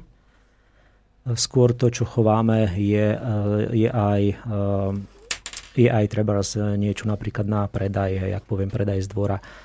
Sú to väčšinou mliečne produkty, niekedy meso, ale väčšinou tie mliečne produkty skôr z, z, z, z kravy. Uh, neviem, ďalšia otázka, otázka sa týkala výchovy, že teda bola reč aj o výchove detí, tak hm. či by ste mohli povedať, že akou formou vychovávate vaše deti? Uh, neviem definovať formu. Tak ako to ja vnímam za seba, ako, ako som asi nebol ja vychovávaný, ale ako si myslím, že je správne. Nie je to, jak by som to nazval, no, neviem, Montessori v praxi. ale e, to, som, to je tak, v takých úplne úvodzovkách. Uh, neviem, neviem to nazvať, tam ešte myslím bola ďalšia otázka, že či v komunite nie bývam na takej, uh, pre mňa ani nie v samote, snáď uh, možno takej časti, časti pribrezne, nemám bezprostredných susedov, bývame sami s rodinou a s troma deťmi. Takže tým pádom padá otázka ďalšia, že či sa k vám môžu nejak pridať ďalší ľudia. Teda nežijete v komunite, ste tam sami a sami aj mienite asi ostať. No, nejak tak pán Magda asi zabudol povedať, alebo, alebo nechcel, neviem. Dúfam, že iba zabudol, že sa, sa snaží vytvárať nejaký základ pre hypoterapiu, pre to, aby mohol deťom buď zo škôl, alebo zo škôlok, alebo aj tak asi súkromne uh, umožňovať jazdu na koni a ja si myslím, že tých koňov, ktorých má, že by na túto prácu boli veľmi dobrí. Takže pán Magda, vyskúšajte k tomuto ešte možno niečo povedať.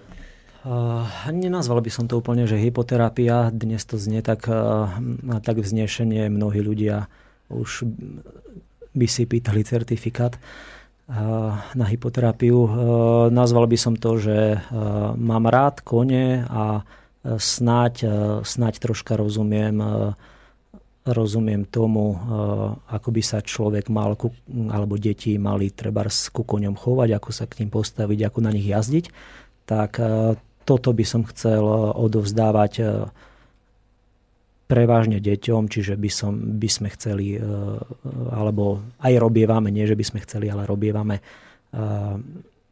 určité jazdenie, jazdenie na koňoch, alebo tak skôr sme zameraní tak na deti, na také na také detské pobyty pri koňoch a, a so zvieratmi. Takže keď bude niekto mať záujem prísť s deťmi, tak asi môže ku vám. Breznorohoz na 4. tak, tak uh, už sme urobili aj trošičku takú malú reklamu, takže, ale ak to tým deťom pomôže, tak, tak prečo nie? Ja iba zopakujem, že naše deti sa dnes na tých vašich koníkoch vozili a ja som bol nadšený z toho, ako veľmi sa na to tešili a aké boli spokojné. Pán Koroni, neurodilo sa zatiaľ ne, ne, ne. nič. Ďalšie nič iné, to nie je. Máme dokonca 15 minút. Pán Magda, čo by ste nám ešte o vôbec vašom hospodárení chceli povedať? Sú ešte nejaké veci, ktoré ste si pripravili pre túto reláciu a ktoré som vám neumožnil Neviem, zodpovedať? či niečo načať, lebo už je len 15 minút. No, mňa by napríklad zaujímala tá otázka, ktorú položil poslucháč ohľadom výchovy detí, pretože uh, dnes máme také dva hlavné prúdy. Jeden je ten, že deťom treba vo všetkom povoliť, že jedine keď sa im povolí, tak e, v nich vyjde na povrch to dobré, čo je v nich skryté. A potom je ten druhý, že nie, a deti treba vychovávať prísne. A ako to vy vnímate? Pretože mm, ja viem o tom, že váš pohľad na túto vec je, je veľmi zaujímavý. Uh, ako to vnímam? Uh, ja sa snažím asi o kombináciu týchto, toho láskavého s prísnym prístupom používať pri výchove detí. Aby to neznelo tak hlúpo, že poviem, že sa k ním správam ako k zvieratám ako v prístupe, ale mňa, mňa osobne ako to, ako som pristupoval ešte predtým, ako som mal deti ku koňom, mnohému naučilo. Mnohému, čo sa týka aj lásky ku koňom, aj prísnosti ku koňom a, mnoho, myslím si, že ako keby tá prísnosť je, ja neviem, či to môžem takto povedať, že súčasťou lásky, ale, alebo nejakým neoddeliteľnou časťou, ale ja to tak za seba vnímam, že neviem, či dávať nejaký príklad, teraz ma asi mi nič neprichádza na mysel, ale um, Pán Magda, ak vám môžem do toho vstúpiť, ja som si všimol, že kôň má vynikajúcu intuíciu a dokáže presne rozoznať, či človek, ktorý na ňom jazdí, je jeho pánom alebo jeho otrokom. Neviem, či to Pravdu tak naozaj je, ale ja som si to viackrát tak všimol, že kvon to dokáže vycítiť s úplnou presnosťou. Mm. A podľa toho, s čím k nemu pristupujete, s jakým vnútorným nastavením, tak on sa podľa toho aj správa. Mm. A ja v tom vidím určitý prienik aj vlastne k výchove detí.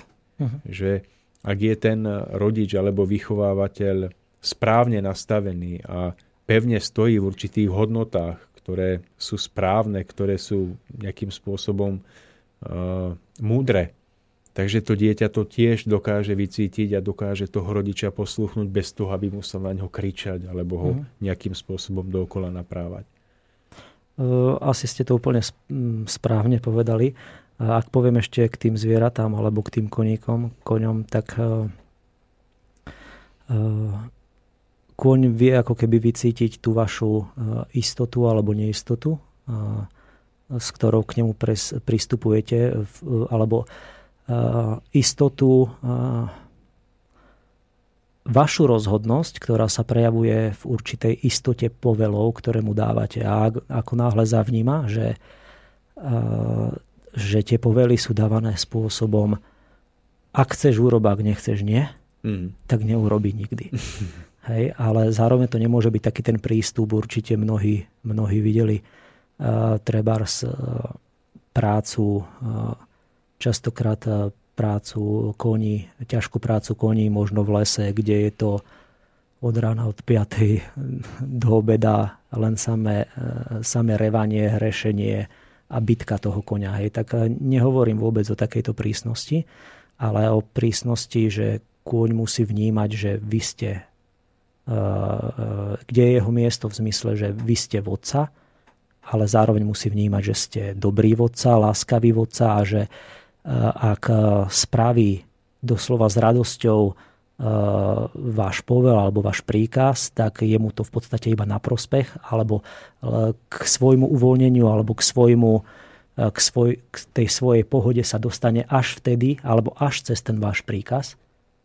Inak nie a vlastne bude ho, bude ho vykonávať ako keby s radosťou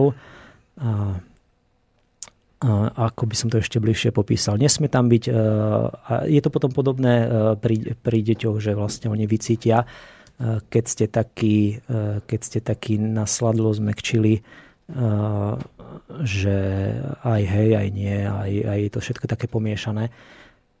a bez toho, aby ste potom nejakým spôsobom pritlačili alebo bez toho, aby ste nejakým spôsobom e, dávali najavo e, extrémnu tvrdosť, aj ktorá je možno zo začiatku v určitom stupni primeraná alebo nutná, tak potom je to už len také, by som to možno nazval takým jemným pôsobením alebo jemným tlakom, lebo to zviera trebárs vycíti, že už ten, ten najjemnejší tlak, ak by trebárs neuposlúchlo alebo sa snažilo obísť, tak za ním nasleduje troška väčší tlak a ten tlak bude stupňovať a nie je iné východisko ako, ako treba splnenie toho, toho daného povelu. Jazdca, hej?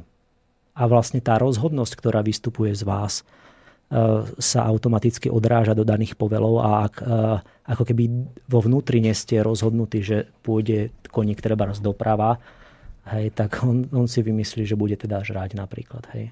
Čiže e, takýto prístup k tomu ma e, posunul k deťom vo výchove v tom, že e, neviem, ako by som to ešte inak povedal, v tom, že e, nie, nie som taký, alebo snažím sa nebyť takým zmekčilým rodičom, ktorý všetko dovolí a ktorý treba len pred návštevou a pred niekým iným uh, zbudzuje dojem, že ho deti počúvajú a inak mu skáču cez hlavu. Ale zároveň uh, to nevinúcujem, uh, nevinúcujem to spôsobom, aby, aby mi, ja neviem, spôsobom, aby mi zajtra prišla sociálka po deti, hej? Samozrejme.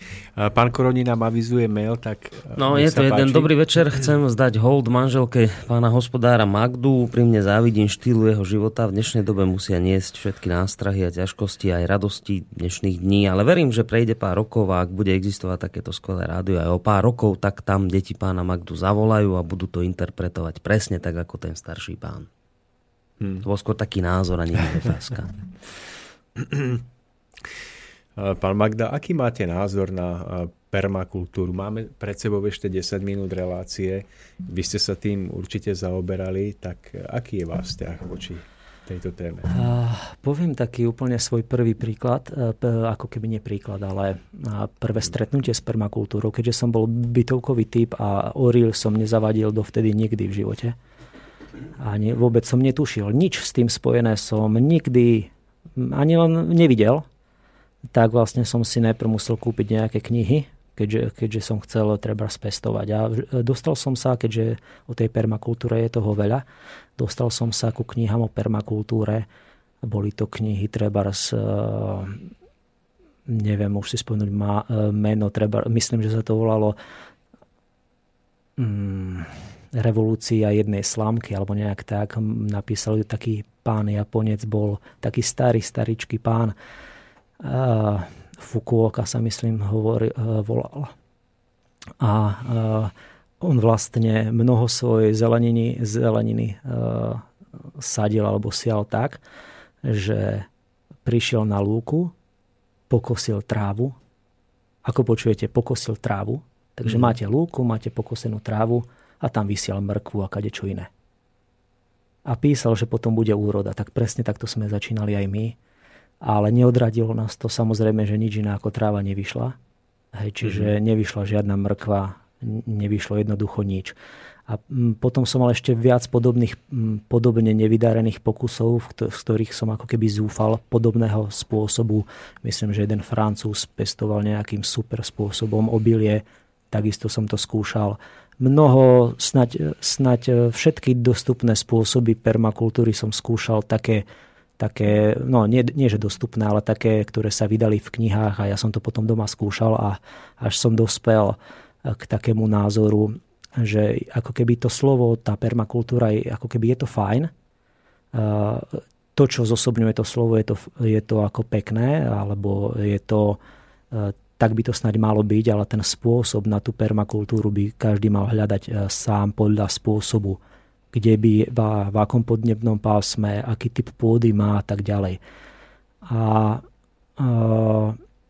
to znamená, že v mojej ťažkej ilovitej pôde, pokiaľ ju nejakým spôsobom a, nedá sa povedať, že len nezrilujete. Nemusíte ju rilovať, pokiaľ treba pestujete taký typ zeleniny, ktorá to vyslovene nevyžaduje. Sú aj iné spôsoby skyprenia.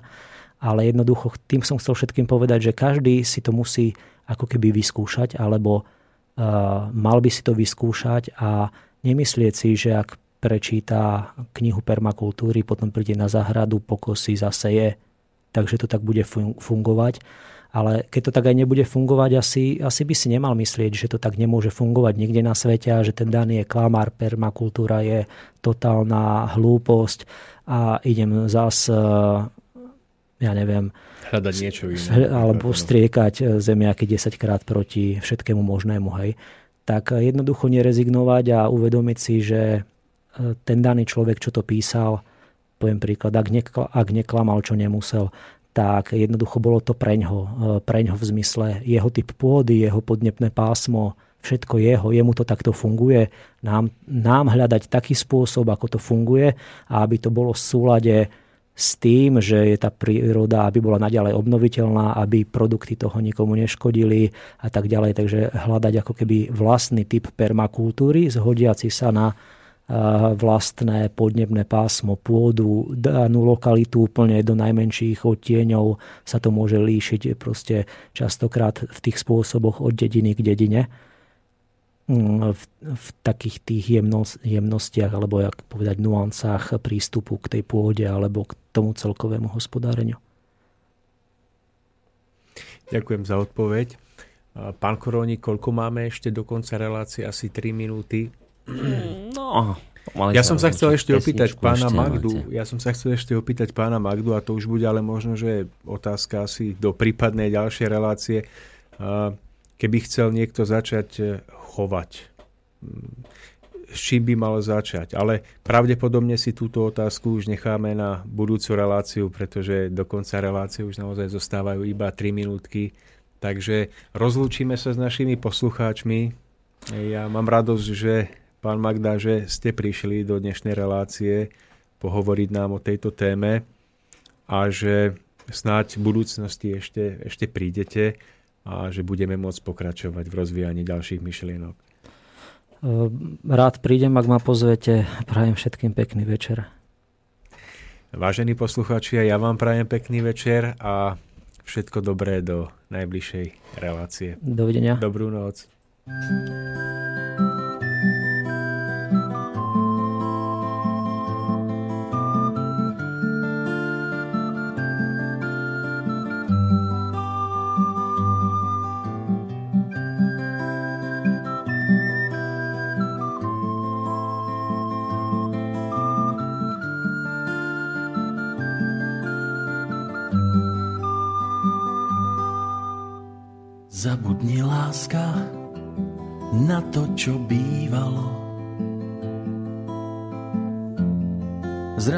každý, každý tak iný.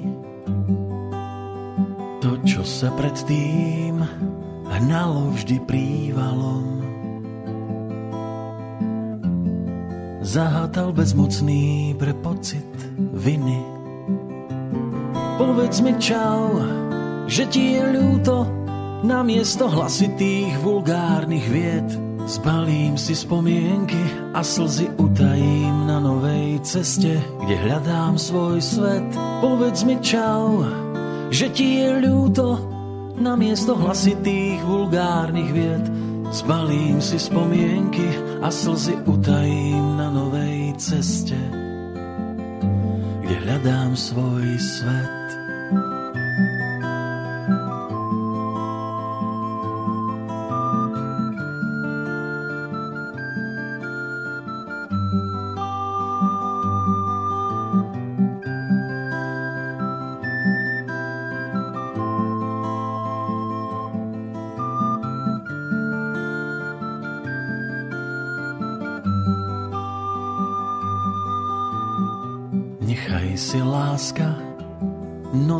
čo splývali. S prísľubom pre dlhých besenných nocí a podaj mi úsmev tie ruky, čo kývali. Pohľady nevinných dvoch modrých očí. Povedz mi čau, že ti je ľúto, namiesto hlasitých vulgárnych vied. Zbalím si spomienky a slzy utajím na novej ceste, kde hľadám svoj svet. Povedz mi čau, že ti je ľúto, namiesto hlasitých vulgárnych vied. Zbalím si spomienky a slzy utajím